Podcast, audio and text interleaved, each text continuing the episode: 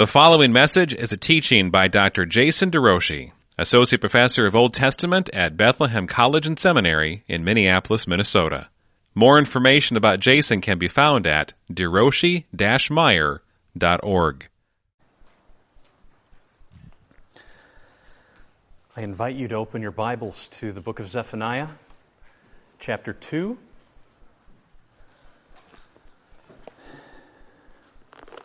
As I hinted at, this last week, the Lord allowed me to address the topic of transgender from His Word.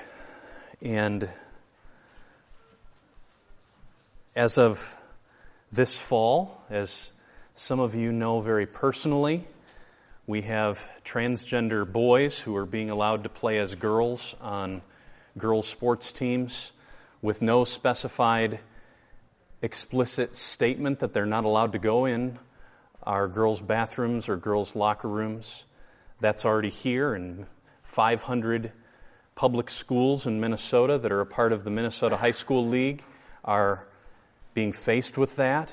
And we have um, some of our Bethlehem families that are having to wrestle with that, whether they're a part of those schools or part of a private school that plays them in sports. Um, God's Word has something to say, and I invite you to find the Bethlehem College and Seminary website this week if you want to listen to what I had to say. There's many other um, very helpful words being spoken that you can find. Uh, but we have a God who never sleeps. He's awake all the time. And he is very well, well aware of what's going on in the dark. And every morning, he wakes up and provides Lamentations 3, fresh mercy, but as we're going to see in our text today, he does something else every morning. Something else that is extremely hopeful for us in this room. And I look forward to seeing it when we get there. We're in the book of Zephaniah, and we are moving our way through this book. We are engaging now the essence of the Savior's summons to satisfaction, which comes to us in two parts, and we're going to wrap up the first part today. Stage one seek the Lord together in order to avoid punishment. And then, stage two, wait on the Lord in order to enjoy satisfaction. So we're going to wrap up stage one today. It's the charge for the remnant of Judah to seek the Lord in righteousness and humility. That's the second of these two parts in stage one. So we've looked at the charge to seek the Lord, the basis of the charge was stated, and now we're in the midst of this dual reason expanding upon why it is that Israel needs to seek the Lord together. Seek the Lord together in order to avoid punishment. Last week we began to touch on this first part but let's turn our attention now back to this book and just see how the structure comes to us. The command is given in verse 3 of chapter 2 Seek the Lord. If you're humble, if you're pursuing God, seek the Lord in ever increasing ways. Seek deeper levels of humility. Seek righteousness. That is, to live in accordance with God's right way, which means loving others loving the broken, standing true when the majority are going in a different direction. Perhaps in this context, you may be hidden on the day of the anger of the Lord. For Gaza shall be deserted, and Ashkelon shall become a desolation, and Ashdod's people shall be driven out at noon, and Ekron shall be uprooted. Seek the Lord, all of you who are pursuing me. Seek him deeply because judgment is going to come desperately close, so close that it's going to touch on enemies right at your doorstep. And the first of those enemies is mentioned in verse 4 the Philistines. Seek the Lord because God's punishment is going to be very near, even at the door. And then at this, Zephaniah the prophet, he steps back and he begins to grieve. That's what the word woe means. He grieves in chapter 2, verses 5 through 15, over the state and fate of the rebels that surround Jerusalem. And then in chapter 3, verse 1, look at the, what you see, the first word again woe.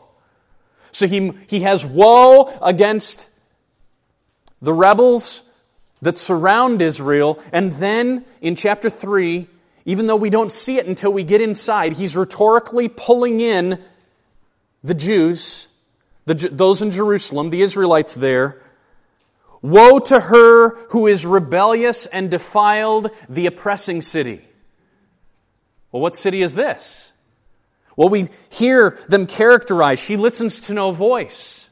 She accepts no correction. She does not trust in the Lord. She does not draw near to her God. Well, Yahweh was not the God of the Philistines. Yahweh was not the God of the Moabites and Ammonites. He wasn't the God of the Cushites to the south or the Assyrians to the north. He is the God of Israel. Then it says, her officials within her, that is, within this city. What city is it? Her officials within her are roaring lions, screaming out before they devour. Her judges are evening wolves that leave nothing till the morning. They're working in the dark, and they're not even leaving scraps. They're just preying on those unexpecting souls. The leaders are oppressing the congregation. Her prophets are fickle, treacherous men. So the very ones who are supposed to be proclaiming the Word of God, seeing into the present, seeing into the future with God's eyes, are fickle, taking bribes speaking, sure, I'll, I'll be a yes man prophet, and Israel was full, filled with them. The word of the Lord, the word of the Lord, and it wasn't God's word at all. Her priests profane what is holy, they do violence to the law. But the Lord, the Lord within her, in a certain city, Jerusalem, He's righteous, unswervingly so passionate to preserve and display right order in His world wherein He is supreme, righteousness. And all who, who live out in their character and in their behavior in alignment with God's definition of right order, they themselves are declared righteous. The Lord within her is righteous. He does no injustice. Notice this. Every morning, He shows forth His justice. Each dawn he does not fail. But the unjust knows no shame. I've cut off nations, their battlements are in ruins. I have laid waste their streets so that no one walks in them. All around you, Israel, judgment is coming. Their cities have been made desolate without a man, without an inhabitant. I said, Surely, if I take down all the nations that surround you, if I take out the Philistines, if I take out Moab and Ammon, if I take out Cush and their authority over Egypt in this day, if I overcome Assyria in the north, surely you will fear me. You will accept correction. Then your dwelling would not be cut off. But they were all the more eager to make all their deeds corrupt. Jerusalem.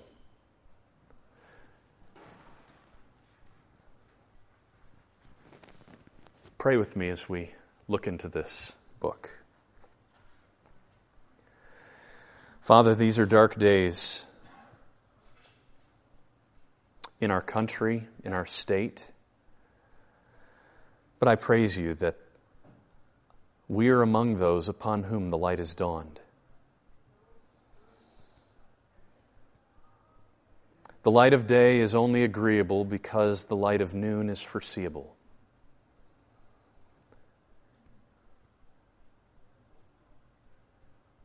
If there was no noon, then the shadows would simply be lingering night and we'd be prone to give up the fight. But that's not the case. Noon is coming and the light is already shining. Give us hope. Lord, I'm deeply comforted today that those who confess their sins, for those you are faithful and just to forgive sins. I'm asking that this morning you would work some justice in punishing your son,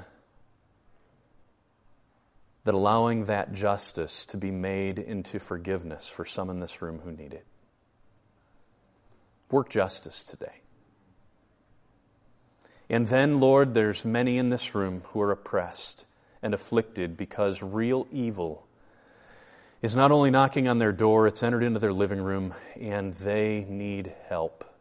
And I'm asking that you, who know all things, would empower them to not respond to evil with evil, but to respond to evil with good, because vengeance is mine, I will repay.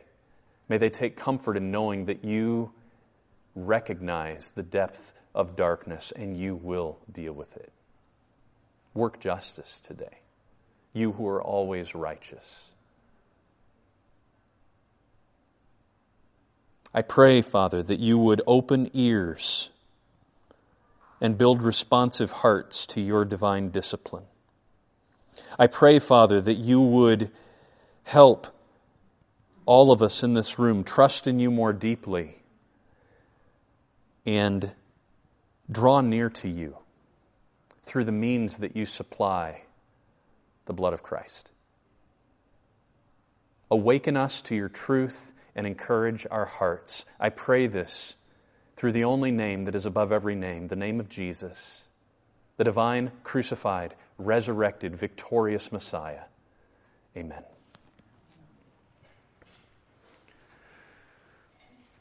All right. Well, I had a whole bunch of notes last week, and we didn't go through them, but they're still on the slides, and we're not going to go through them all today. But there's a lot of words that are going to be up here, so I'm just going to put them all up here really quick. And let's just look at each of these people groups, what God has to say to each one. Woe to you, inhabitants of the seacoast! You nation of the Cherethites. It's amazing that he's actually addressing them. They're not in third person. It's one of the few places in the prophets where he, he doesn't just talk about the foreign nations. He actually, it's like, it's like Zephaniah went and talked to the Philistines. He says, You. And I, I'm still trying to figure out what to do with that. But part of what it tells me is that the message of this whole book that is about judgment day is coming and repentance is your only hope, that that also had a word to the Philistines. This is an amazing book. It's like the whole gospel message is going to be packed into this one prophetic sermon. A message of sin and punishment and restoration, not only for Israel, but for the world. You, Philistines, running from God, confronting his people, wickedly oppressing them. Know this. Know this. Judgment day is coming. And then we move in here. The word of the Lord is against you. That's like the curse of God. O Canaan, land of the Philistines, and I'll destroy you until no inhabitant is left. Now, there's no mention of sin here. We don't know what it is, but we assume that they did, right?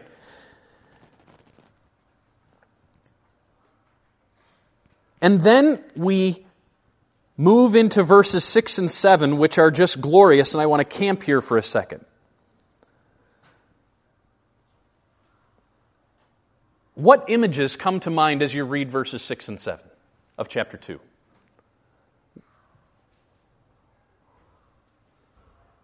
Think holistically of all that you know about the Bible and you're reading these verses. Paul? before you were talking, you spoke about how things were kind of going, evolving, going back Yeah. This is moving the other direction. It's moving toward a peaceful pasture, you know, kind of a recreation, if you wish. Yeah. Yeah. So we have some kind of new creation here where the enemy is no more, and, and the image is of, it's kind of like Psalm 1 image. You know, those who are meditating in the law day and night, they'll be like a tree planted by streams of water, ever flourishing. You, O seacoast, that's, uh, let me see if I can find Mr. Seacoast here. The Philistines are right along the seacoast, right? That's who he's addressing. You, O seacoast, shall be pastures with meadows for shepherds and folds for flocks. There's, there's a, an image of rest and peace, of, of new creation here. And, and then we have to say, well, what happened to the sweeping away of all the wicked in chapter 1? He's gathered all of them for punishment.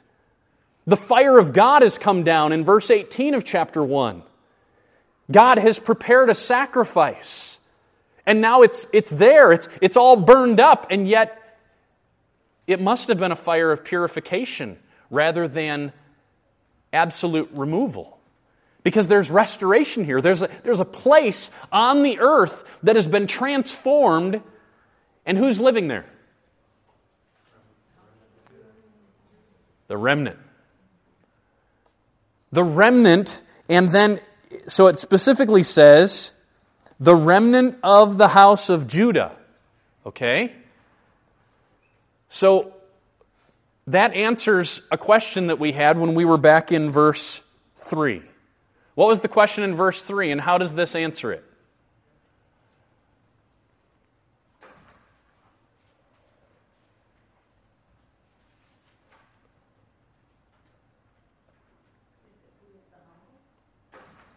Who's the humble? Okay, there's a there's a so the humble there there are people from Judah who are humble. So back in chapter 1 we saw that punishment's not only coming on the world, it's even going to come on Jerusalem, on Judah, where the remnant of Baal are, but that remnant of Baal apparently is not everyone. There are a humble people, and they're going to rise right out of the fires from Judah. What else does it tell us? What other question was raised in verse 3? Yeah, that perhaps, perhaps you may be hidden. Well, will I be? Is there certainty? He doesn't leave us hanging very long. There is a remnant from the house of Judah. And the, so the, the hearers of this are saying, I mean, the hope would be, I want to be a part of that group. And he's already told them where they need to be. Gather together and seek the Lord. Seek righteousness. Seek humility. Seek first his kingdom and his righteousness. Seek it. And this remnant of Judah is all of a sudden going to move beyond Judah. Do you get that? In the Philistine, in the area of the seacoast, it says, the seacoast shall be pastures with meadows for shepherds and folds for flocks, but then the image gets transformed. Lest you think that everything, all the cities have become desolated so that there's absolutely nothing there, just pastures. That's all that's left. What do we read in the very next verse? What do you see in verse 7?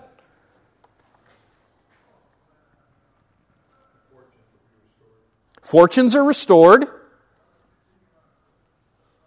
their fortunes, the Philistines' fortunes, are given to the remnant of the house of Judah. Yeah. So, with all the fire, the houses are still there. So, there's houses in one image, and there's pastures in another image. So, if you're thinking about pastures, what type of image is coming to mind? What, what's the prophet wanting to put in the minds of the people? Peace? Abundance? Pardon? A shepherd. It's something that's not explicit in this book, but it is over and over again elsewhere in the prophets. When they're talking about this new creation time, it's not just an age of new creation. No, there's a shepherd that are over the sheep. Notice that the people are called the sheep. It shall be pastures with meadows for shepherds and folds for flocks. Trying to put that together, But then there's a different image, an image that has houses. And in the houses of the very Philistines, now this remnant from Judah will be dwelling there. So it's as if there was the promised land, and now the promised land is just expanded to include the nations. You remember Genesis 22? God says to Abraham, Now I know that you fear me. You've been willing to put your own son on the altar. So I will make your offspring as numerous as the stars in the sky and as the sand of the seashore. And then he changes the angle and he says, Your offspring shall possess the gate of his enemies. And through your offspring, all the families of the world will be blessed. So there's an offspring that will multiply like the stars, and then there's an offspring that is a male, a singular male, who will possess the gate of his enemies. That's the hope of the Scripture. And, but not only that, so there's a kingdom and a king, and that king is called the offspring of Abraham. And he has enemies. And the hope is that when he comes, he will all of a sudden possess enemy gates. His kingdom will go bigger than just the promised land. Remember Romans chapter 4? God promised Abraham the world. And this is envisioning a time where all of a sudden the kingdom has gotten bigger. It's gotten bigger to include Philistia, suggesting to me that, that we're actually seeing here the fulfillment of what was anticipated. Remember, Abraham's not only the father of a nation, he's supposed to come, become the father of a multitude of nations. And it's that offspring, that male royal offspring, through whom the world will be blessed. It's only going to come when the Messiah comes. There's already a framework for Israel understanding this that Israel, as a nation, was in the land waiting for the day when the Messiah would come so that the kingdom could go global. And that's what's being depicted here. A kingdom, remember, the Garden of Eden, Adam and Eve were placed in the garden. Adam was called to guard the garden and serve the garden. But not only that, Adam and Eve together are supposed to fill the earth, multiply, and subdue it. So the garden is like the Holy of Holies, where they're actually enjoying the very presence of God. And that garden is in Eden. That's like a temple and then there's other places. From Eden, the rivers are flowing out of this mountaintop temple. There's four rivers that flow out to fill the entire world. God created everything perfect, but it wasn't complete. The Garden of Eden was to be ever expanding, to be filling the earth with the image of God. And now this depiction is that all of a sudden Judah, the remnant of Judah, is actually not living in Judah anymore. They're beginning to spread out from Jerusalem, Judea, Samaria, to the ends of the earth. This is supposed to happen after Judgment Day comes, after the fires of God have been poured out. How does that relate to us today? This remnant from Judah. It's a reversal of what was anticipated for Israel because remember, they were supposed to go into Canaan under Joshua and live in houses that they didn't build and drink from cisterns that they didn't dig and eat from vineyards and olive groves that they didn't plant. But that was in Canaan. Now they're actually sleeping in the beds of the Philistines. There's, there's a reversal that's going on here, something bigger, beyond just reclamation of a land. No, it's going global. Listen to how God promised Isaac in Genesis 26. Here, land and lands. Sojourn in this land, Isaac, and I will be with you and I will bless you, for to you and to your offspring I will give all these lands. Sojourn in this land because the day is coming when I'm going to give you all the lands. And I will establish the oath that I swore to your father. What oath is that? That I'll make you a father of a multitude of nations. Not just the father of one nation called Israel, Ruth the Moabitess, before Ruth, Rahab the Canaanite, Ruth the Moabitess, Uriah the Hittite, they became Israelites. So for Abraham to become a father of a multitude of nations, it needs to be more than that. There needs to be a time when people will not have to become Israelites, that is, become ethnic Jews, in order to be considered part of the people of God. We read verse 4 I will multiply your offspring, Isaac, as the stars of heaven, and will give to your offspring all these lands. And in your offspring, all the nations of the earth shall be blessed. Well, back in chapter 22, that blessing, the offspring, was not just general, a whole nation that, through which God was going to bless the world. No, it was going to come through a man, a representative of that nation, whom we know as Jesus. Galatians 3:16 tells us God didn't make the promises to Abraham to multiple offspring as to seeds. No, it was to his seed, namely the Christ. So as I'm reading Zephaniah, and now I read that there's a remnant from Judah that's possessing Philistine turf. All of a sudden, that's bringing, awakening all these promises that were already given earlier in the Old Testament. We're talking about an age where Abraham has moved to become the father of a multitude of nations, an age where this king must already be reigning. Back in Zephaniah chapter 2. All right, let's move on to the Moabites and Ammonites. It only gets more clear and better. I have heard the taunts of Moab and the revilings of the Ammonites, how they've taunted my people and made boasts against their territory. I'm going to keep doing this, aren't I? I'm going to keep going all over the place. I should have had a better map. Moab, Ammon, they are on the east side of the Jordan River. So this is the Dead Sea right here. And the Jordan River, which flows out of the Sea of Galilee, You've got 70 miles right there. It's not big country. And up here are the highlands, giant, giant, high, high mountains with a flat top. And both Moab and Ammon, all throughout the years, gained great pride in their security.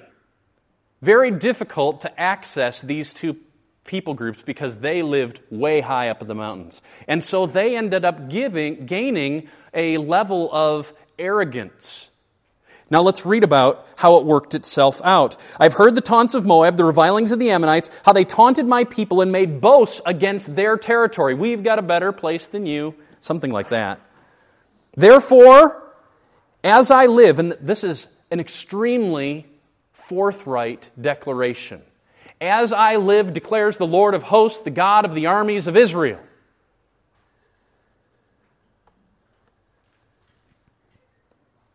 Hosts is armies. Yahweh of armies, the God of Israel. What's going to happen? Because of your arrogance way up there in the mountains, I'm going to make you low. You'll become like Sodom. You'll become like Gomorrah. So these are two cities down here at the southern end of the Dead Sea that have a history. What do we know about their history? Sodom and Gomorrah. Who were they? Why did it? What happened to them? They were destroyed for their rebellion. And there was someone saved, namely Lot. Lot was saved out of these two towns. The fire of God comes down, and including it, including uh, rendering this entire region massively desolate, so that even to this day there is massive salt everywhere. The water comes in and it never leaves. It's the lowest place on earth. You can't get any lower on the earth's crust than the Dead Sea Basin. And it's extremely desolate. Massive salt, so that you can just go and you can float. I could have shown you pictures, but it's okay. Um, watching Jason float in the Dead Sea. The, but what we read in Genesis 13 is that Lot picked this area to live because it was before God had brought the judgment on that region. Implication all of the desolation that we see now in the Dead Sea region, even to this day, is still because of this punishment of God. And now, you up in the highlands are going to become like those in the valley. Now, it's even more direct, and we pointed to this last week. What do we know about Ammon and Moab's origin? Lot's daughters. So Lot is the nephew of Abraham who gets saved. Lot's wife turns around. She ends up turning into a pillar of salt. His daughters flee. Lot didn't want to leave. His daughters get him drunk one night, then the next night, and he sleeps with both of them, and they each get pregnant with Moab and Ammon. There's a reversal that's being, impl- that's being testified to here. Ammon and Moab, now you're going to become like Sodom and Gomorrah, as if you never left.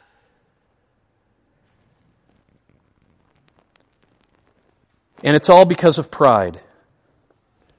Now let me go back.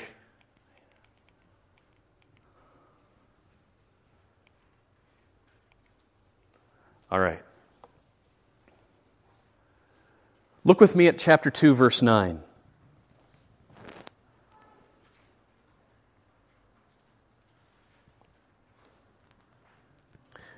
There's mention again of the remnant. What do you learn this time about the remnant? Rob? The remnant is going to participate in the plundering. They're going to be part of the judgment.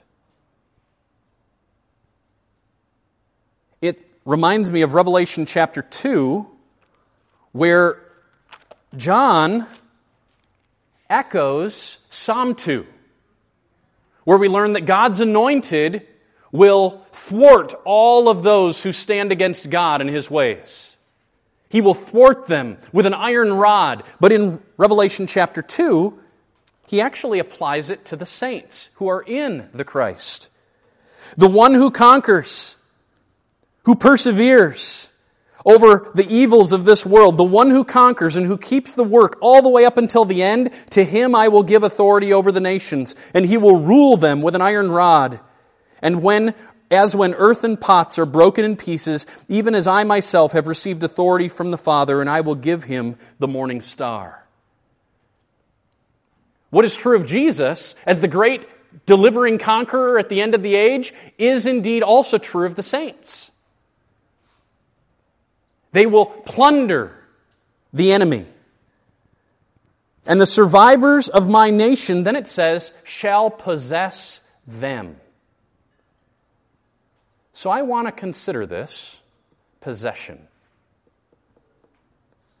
Does this simply mean that it will possess, that God's restored remnant of Judah will possess the land of Moab and Ammon? Or does this actually go one step further? And I want to propose that it does. That this is actually talking about some from Ammon, some from Moab, representatives of Gentiles who were once enemies of God and enemies of God's people, actually becoming part of the people of God. It's talking about people like you and me that Acts chapter 2 says crucified the Christ. How then can we be saved? You need to call upon the name of the Lord. So let's just look at this for a second. Turn with me first to Isaiah 54. Isaiah 54, 1 through 3.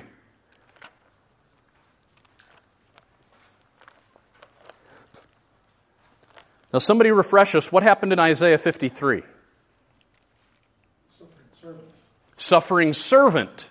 So, the servant of God, representing Israel, actually is wounded for our transgressions, bruised for our iniquities. The chastisement that brings us peace is upon him, and by his stripes we get healed. It climaxes with the Lord was pleased to crush him, to put him to grief. And then it says that the very one who became a guilt offering will see. After he's dead on the altar, he's going to have eyes to see his offspring.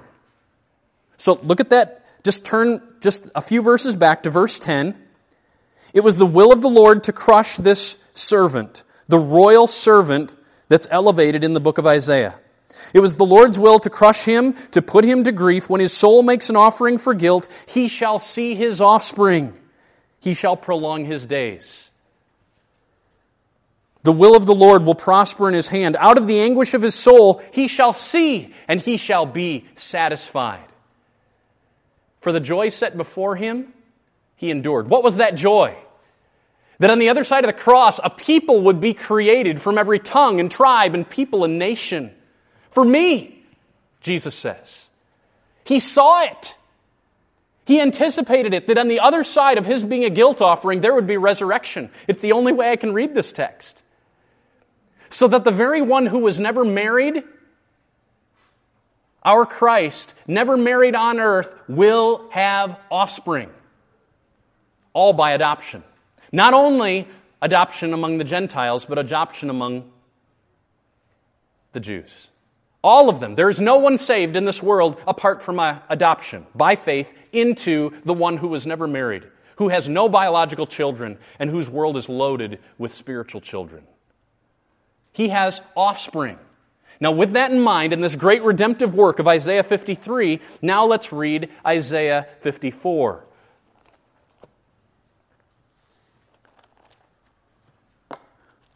we begin with an allusion, a reminder of Sarah and Hagar. Sing, O barren one who did not bear. Break forth into singing and cry aloud, you who had not been in labor. For the children of the desolate one, so she's barren, yet she has children, and they'll be more than the children of her who is married, says the Lord. Now, Paul picks this up in Galatians chapter 5. He got it from Isaiah, and they both got it from the book of Genesis. God made promises to Sarah, not only to Abraham, but to Sarah, that she would have offspring as numerous as the stars in the sky. That kings would come from her, that she would be the mother of a multitude, just like Abraham would be the father of a multitude. Genesis 17 16 gives the same promise to Sarah that's given to Abraham in Genesis 17 4 through 6. Sarah is the instrument. And yet, in her own life, years went by, right? Years and years went by where her womb remained empty. And it looked as though God was not going to actually fulfill his promise. So Hagar's multiplying with children, and Sarah has none. And yet God says, no, it's through Sarah that the promise will come. And God finally gives Sarah a child. Now, that is a little picture, says Isaiah, a picture of the relationship between the Mosaic covenant and the new covenant. New covenant is what Jesus is going to bring about, with offspring as numerous as the stars in the sky. But under Moses, it looked as though and it lasted a very long time. The Old Testament is three fourths of our Bible. That's a lot of history to get through when the multiplication is not happening. The world is not receiving its promises. The king hasn't come. That's a, a long period of barrenness. But then the day will come when the barren one, it's as if the Abrahamic covenant hasn't ultimately given birth to the global vision. And yet, and, and so Hagar is like the Mosaic covenant, and the barren one is Sarah waiting, waiting, waiting. When will the offspring come? And it says here the offspring, the children of the barren one, will be more than the children of the married one. More children. And yet, look at what it says in verse 1 she'll have children and yet never have to go through labor. It's one of the reasons we chose to adopt twins rather than have them. We got to get our twins, but they came at age two.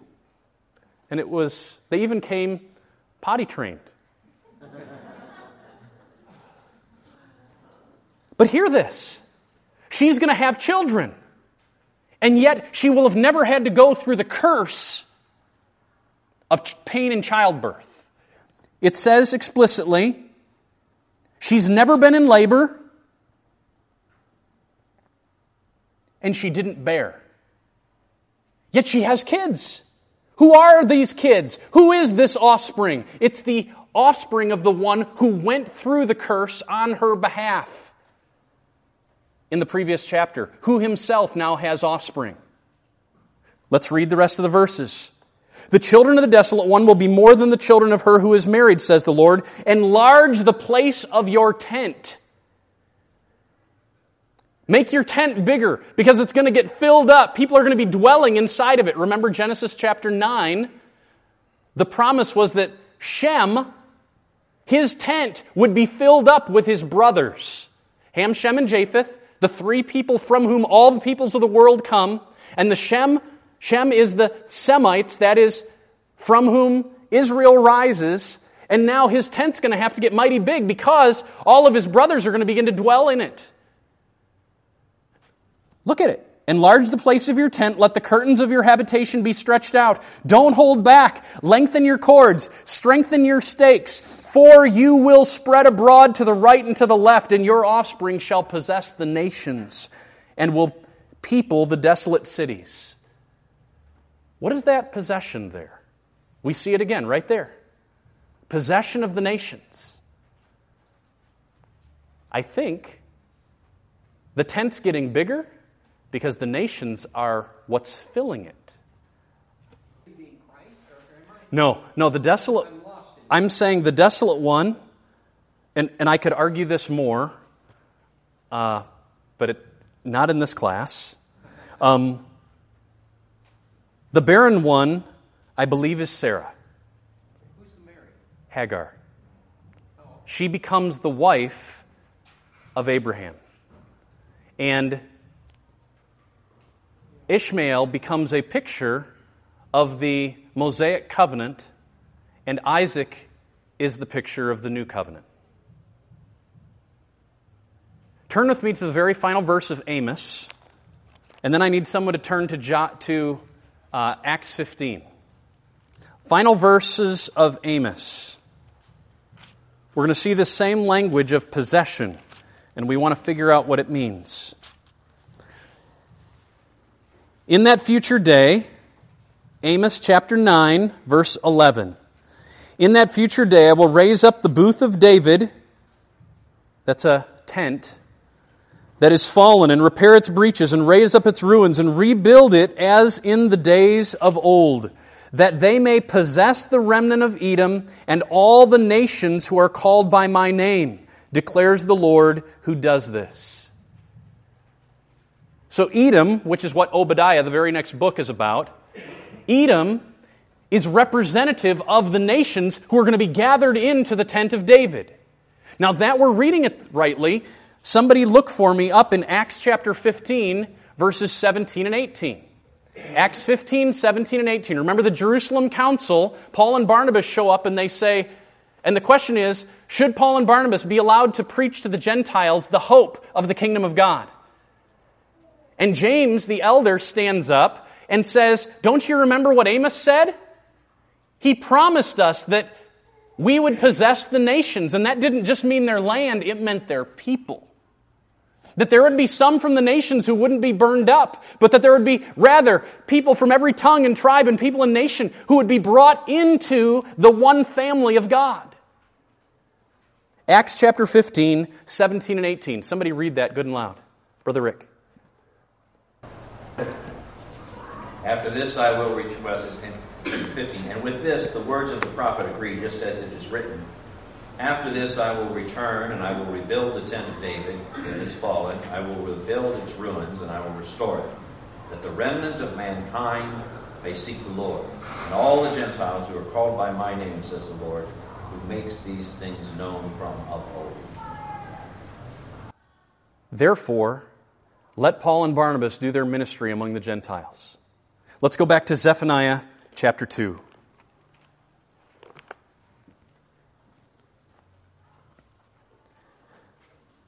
Moab shall become like Sodom, the Ammonites like Gomorrah, a land possessed by nettles and salt pits, a waste forever. The remnant of my people shall plunder them. The survivors of my nation shall possess them. The exact same language that is used at the end of Amos to talk about there's going to be Gentiles who are going to encounter the living God and actually be part of his place, his people. So, the house of Judah is the remnant, but now the very house of Judah, reconstituted around the person of the Messiah, 12 disciples representing the 12 tribes of Israel, a reconstituted people of God who now get sent out, and the people of God get bigger from Jerusalem, Judea, Samaria, to the ends of the earth. There's a vision of restoration coming after the fires of judgment. And we say, Have the fires of judgment come yet? Are we living in the fulfillment of this or are we not? God has prepared a sacrifice. And all of his fiery wrath will be burned down upon that sacrifice. Has that happened yet? Anybody?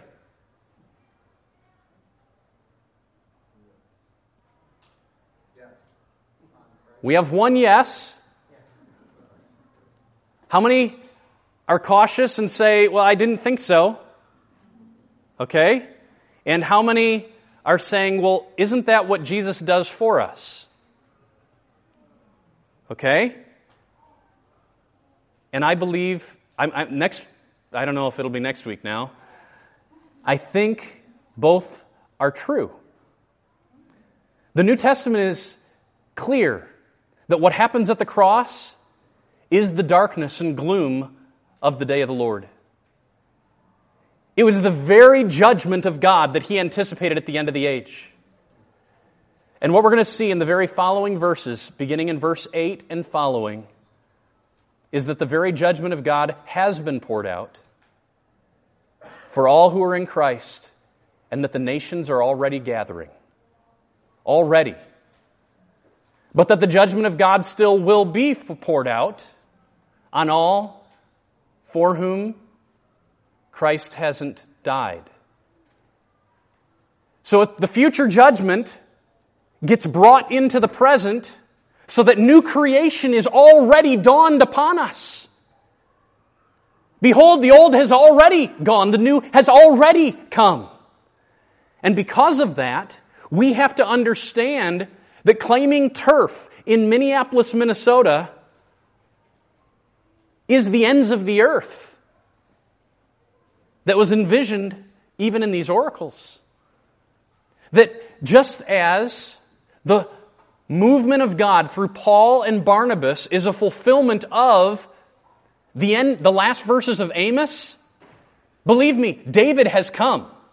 He is the person of Jesus. He is the ultimate son of David who is risen, who is right now seated on this throne. He obeyed even to the point of death, and now God has highly exalted him and given him the name that is above every name. He is already bearing all authority in heaven and on earth because the fires of judgment already came upon him, and he is beginning to work new creation in the lives of all of us and yet the old creation is still here. Sin is apparent and darkness is real. So there is an overlap of the ages where the future has come into the present, even while the old age in Adam, all the curse, all the brokenness still exists. And there is an overlap of the ages. Right now, Hebrews says it doesn't appear that everything has been subjected to him, but he wants us to know it indeed has. And it will become apparent when we see his face. Thank you for listening to this message from the ministry of Dr. Jason DeRouchie, Associate Professor of Old Testament at Bethlehem College and Seminary in Minneapolis, Minnesota. Feel free to make copies of this message to give to others, but please do not charge for these copies or alter their content in any way without written permission from Jason DeRouchie. For more information on Bethlehem College and Seminary, we invite you to visit online at bcsmn.org. For more information on Dr. DeRouchie, visit online at deroshi-meyer.org. Proclaiming the kingdom and treasuring a God who rules, saves, and satisfies through covenant for his glory in Christ.